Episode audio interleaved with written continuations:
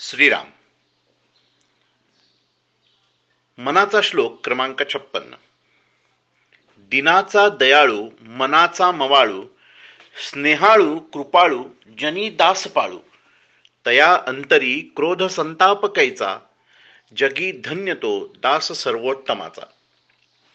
दयाळू मवाळू स्नेहाळू कृपाळू असलेली व्यक्ती आणि त्यातही दासांचा दास होऊन राहणारी व्यक्ती शेवटी आयुष्यात धन्यता मिळवते आणि माणूस म्हणून सर्वोत्तमाकडे प्रवास करते. हे सर्व गुण संत ज्ञानोबारायांकडे होते. म्हणूनच त्यांना आपण माऊली संबोधतो. हे सर्व गुण मातृत्वात असू शकतात तरी आपल्या सर्वांचा प्रवास शेवटी माऊली म्हणून झाला पाहिजे.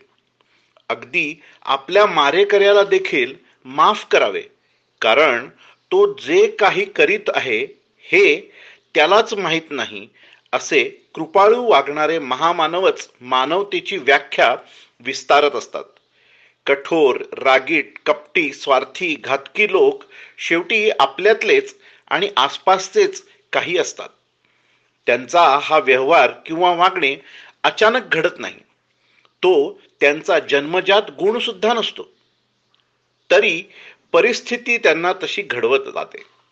ही समज आणि माणूस सुधारू शकतो वाट बदलू शकतो यावर असणारा दृढ विश्वास आपल्यात दया क्षमा स्नेह आदर प्रेम निर्माण करतात.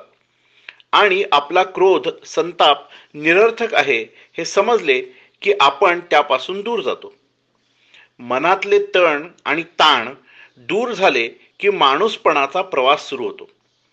ज्ञानदेव म्हणतात त्याप्रमाणे खलवृत्ती संपवली की उरतो तो खरा माणूस.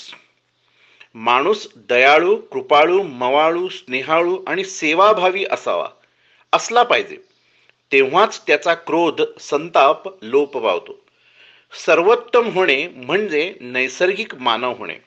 निसर्गाचा मालक नाही तर निसर्गाचा समाजाचा मानवतेचा दास सेवक होऊन सेवा करणे हेच आपल्याला सर्वोत्तम बनवू शकते.